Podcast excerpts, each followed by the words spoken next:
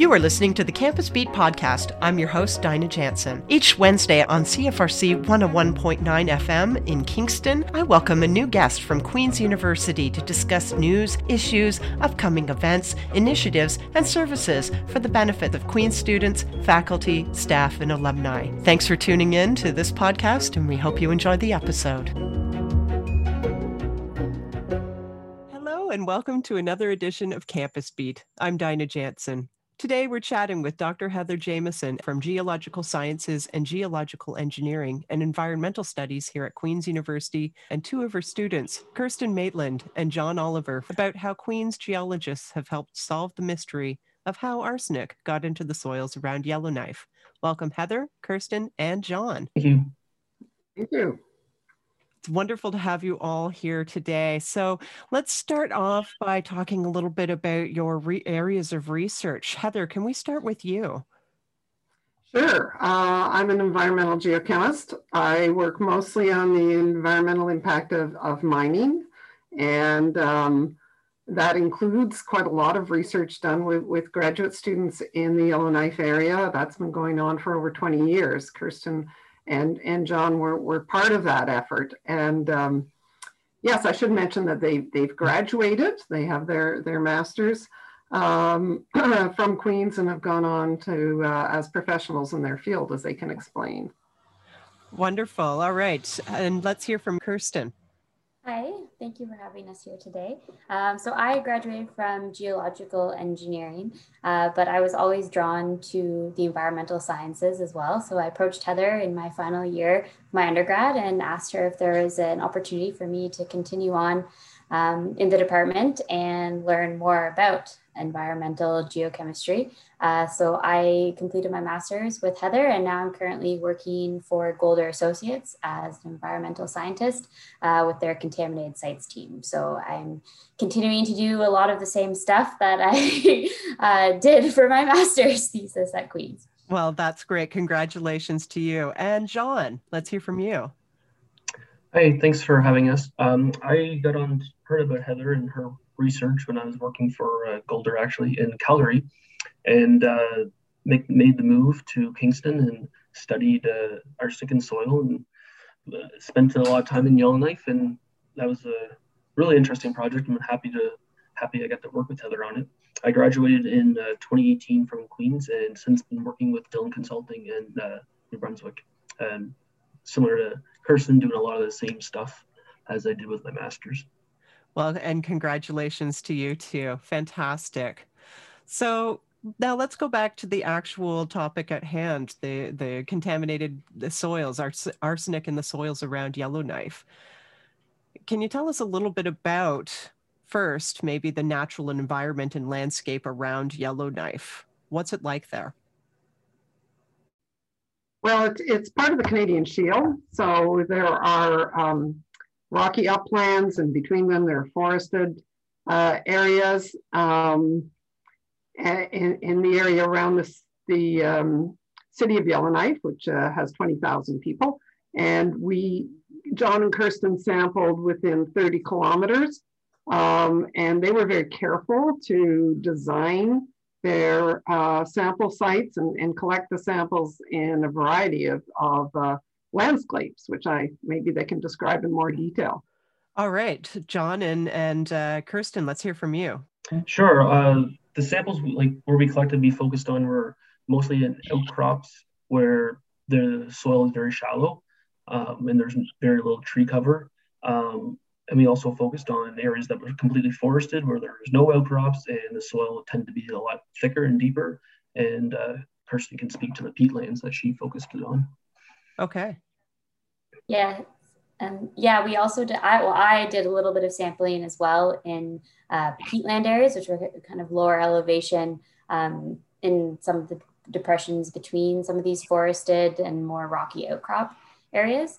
But those were kind of the three main landscapes. We also we had to kind of create a fourth category while doing our theses as well, because some of the outcrop areas were quite large, and so they would also be covered with forested canopies as well. So that was kind of a fourth one that we looked at. Okay.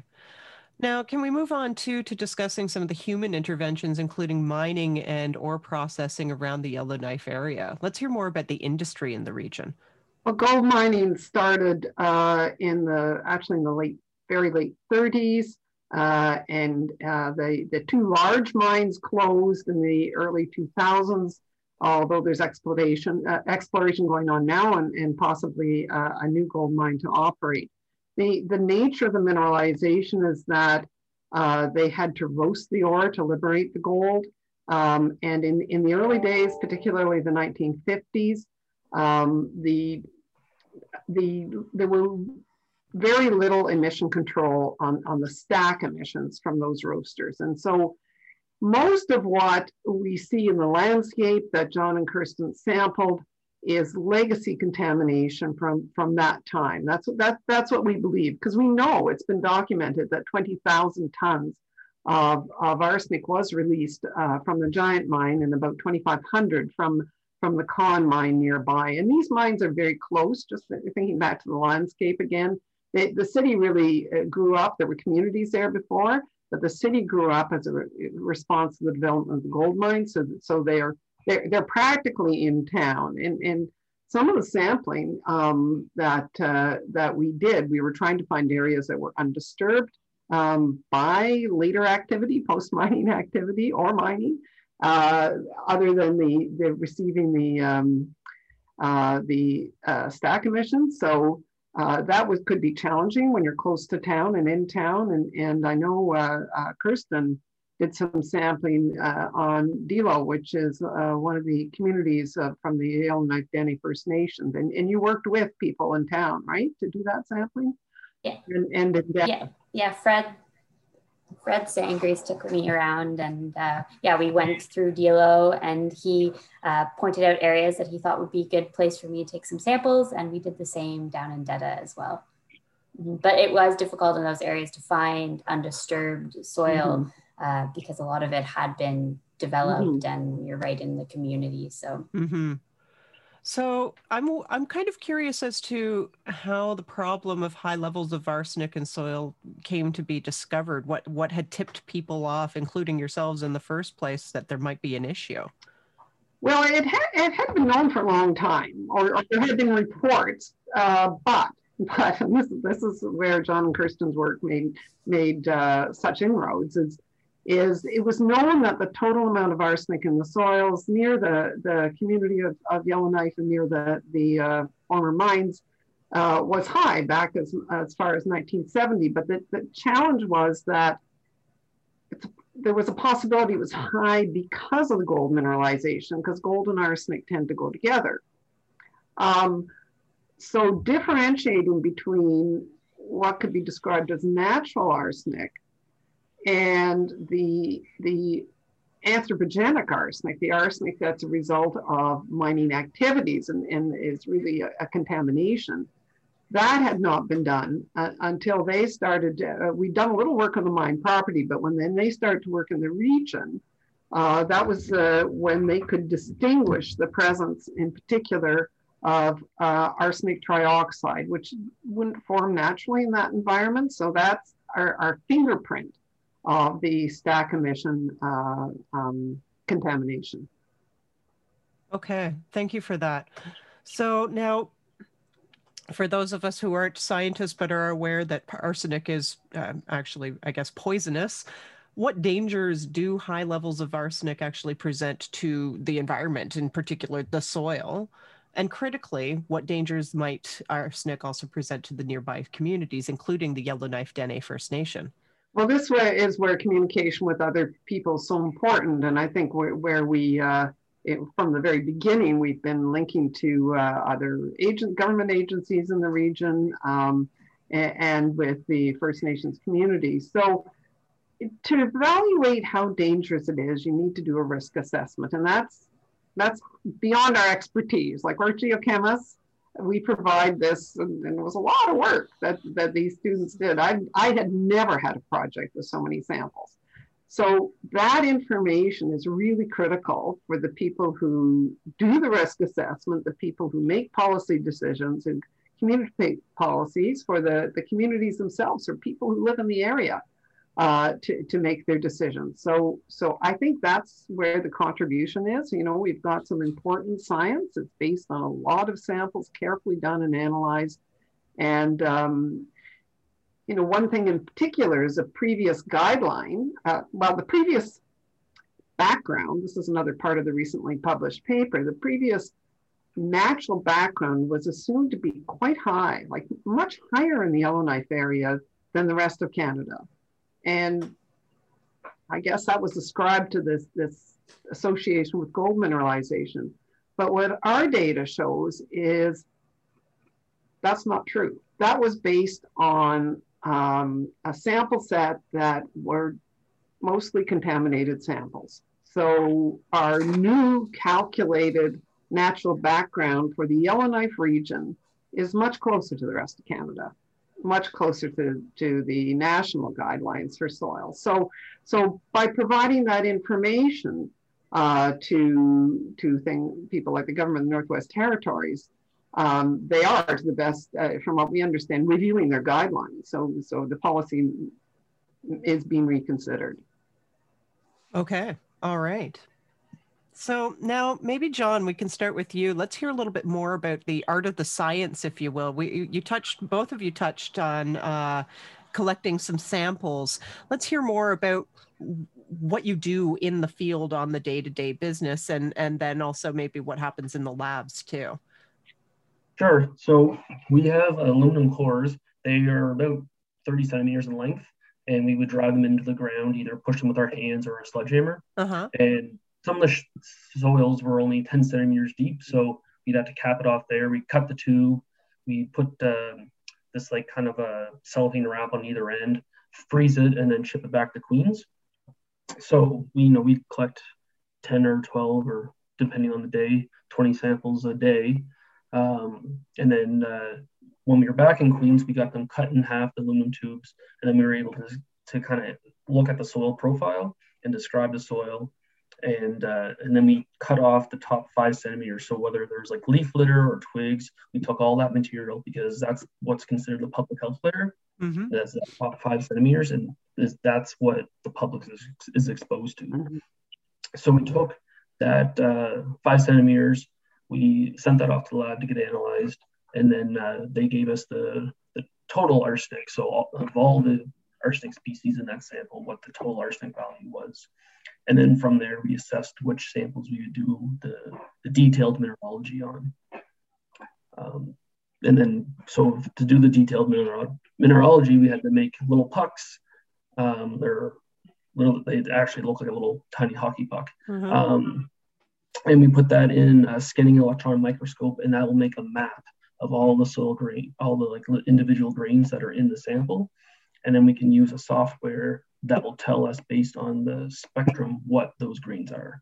And that's how we identified arsenic trioxide. Did I miss anything, Kirsten?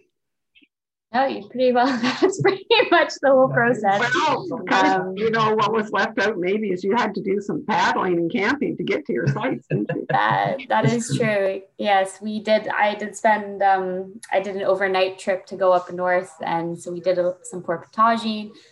We packed all of our gear into a canoe and hit the lakes. and I remember, yeah, we were a little nervous about bears, but we didn't see any the entire time. so that was good. But no, it was an awesome experience. We got to basically hang out doing really cool science around Yellowknife, and we were outside all day. We were hiking. We saw lots of awesome just lots of awesome landscapes, and it was a really, really awesome experience.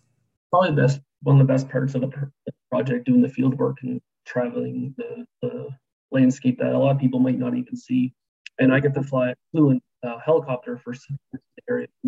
All right. So, and what do you think the overall impact is of this research to further research in this field, let alone furthering the methodology too? What do you think? Sure. For the research, I think, as Heather alluded to, like, we're not a risk assessor, so I think that can be another area of research, and also maybe looking at people's individual gardens, or like where people spend their time and assess the arsenic concentrations in there, and again with the risk assessment side of it to see where are people spending their time and what's the actual risk of that for people. I could, I mean, John did mention gardens, and that's been, you know, questions have been raised for years by Yellowknife residents because they have a short but intense summer and they grow some great vegetable gardens. So we are involved with a project, and that's happened since John and Kirsten left Queens. It's a new project. We don't really have any results yet on garden soil and actually garden vegetables. And trying to provide some answers to the questions. So that's a really important new direction. The other thing that has happened more recently, which is another way I think this research can be used, is that the Yellowknife Dene First Nations has actually requested from the federal government an apology and compensation for the exposure from the gold mining in the area. So we have consistently communicated with them, and they may find this useful too. Okay, all right. So anything else to add before we close today? I don't think I had anything. I'm just was happy for the opportunity to work on this project and the fact that our research could change guidelines that, you know, is important for public health is, I don't know, makes me feel pretty proud. Great. Kirsten? Yeah, I would say that that was one of the most rewarding parts of the project, was being able to be a part of something that people actually really do care about, and being up in Yellowknife and talking with members of the community and really seeing how much this all matters to them and their interests, because they want to protect themselves and they want to know, you know, which areas are safe and which might not be so safe. And I think that the fact that we're still having this conversation today and that they are doing more studies like risk assessments in the area to determine if there is better background concentration they can be using to gauge their remediation efforts, I think that that's pretty cool, and it's neat that we were able to be a part of it. So. Wonderful. Thank you so much for sharing. And Heather, last words. Well, I was really glad to hear John and Kirsten talk about how they appreciated being up north, because I think, you know, it's a really important part of my job as a supervisor of graduate students to provide these opportunities for them. And because I do a lot of work in the Northwest Territories, I've been able to bring up probably, you know, over 20 students over the years to see a part of Canada that they might not have seen before. And so I'm really glad to hear that they appreciated that part of it. All right. And what, just on a final note, I wonder what drew you to your research initially, Heather, to the Yellowknife region. Why Yellowknife? Well, I grew up in a mining community, not there. I grew up in northwestern Quebec in Rouyn-Noranda. Yellowknife's quite a lot like it in some ways. And I had been interested in arsenic because it's very interesting geochemically. So there were opportunities and support. The Giant Mine Remediation Team, the Northwest Territories Geological Survey, other agencies up there have been supportive. I actually have worked in, aside from Giant, in about, I think, a half a dozen mines in the Northwest Territories. I have students working, hopefully getting to the field in both Yellowknife and several other places in the Northwest Territories in the summer, if all goes well. Well, we hope so. Well, thank you very much, folks. We have been chatting with Dr. Heather Jamieson and two of her former students, Kirsten Maitland and John Oliver, graduates of the Geological Sciences and Geological Engineering Master's Program. Thank you all for joining us today to talk about how arsenic got into the soils around Yellowknife. We appreciate your time. Thank you. Thanks. Thank you. Thank you for listening to this podcast produced at CFRC 101.9 FM in Kingston, Ontario at Queen's University, situated on the traditional territory of the Anishinaabe and Haudenosaunee peoples. The CFRC Podcast Network at podcast.cfrc.ca is brought to you by the generous support of the Queen's University Faculty of Engineering and Applied Sciences.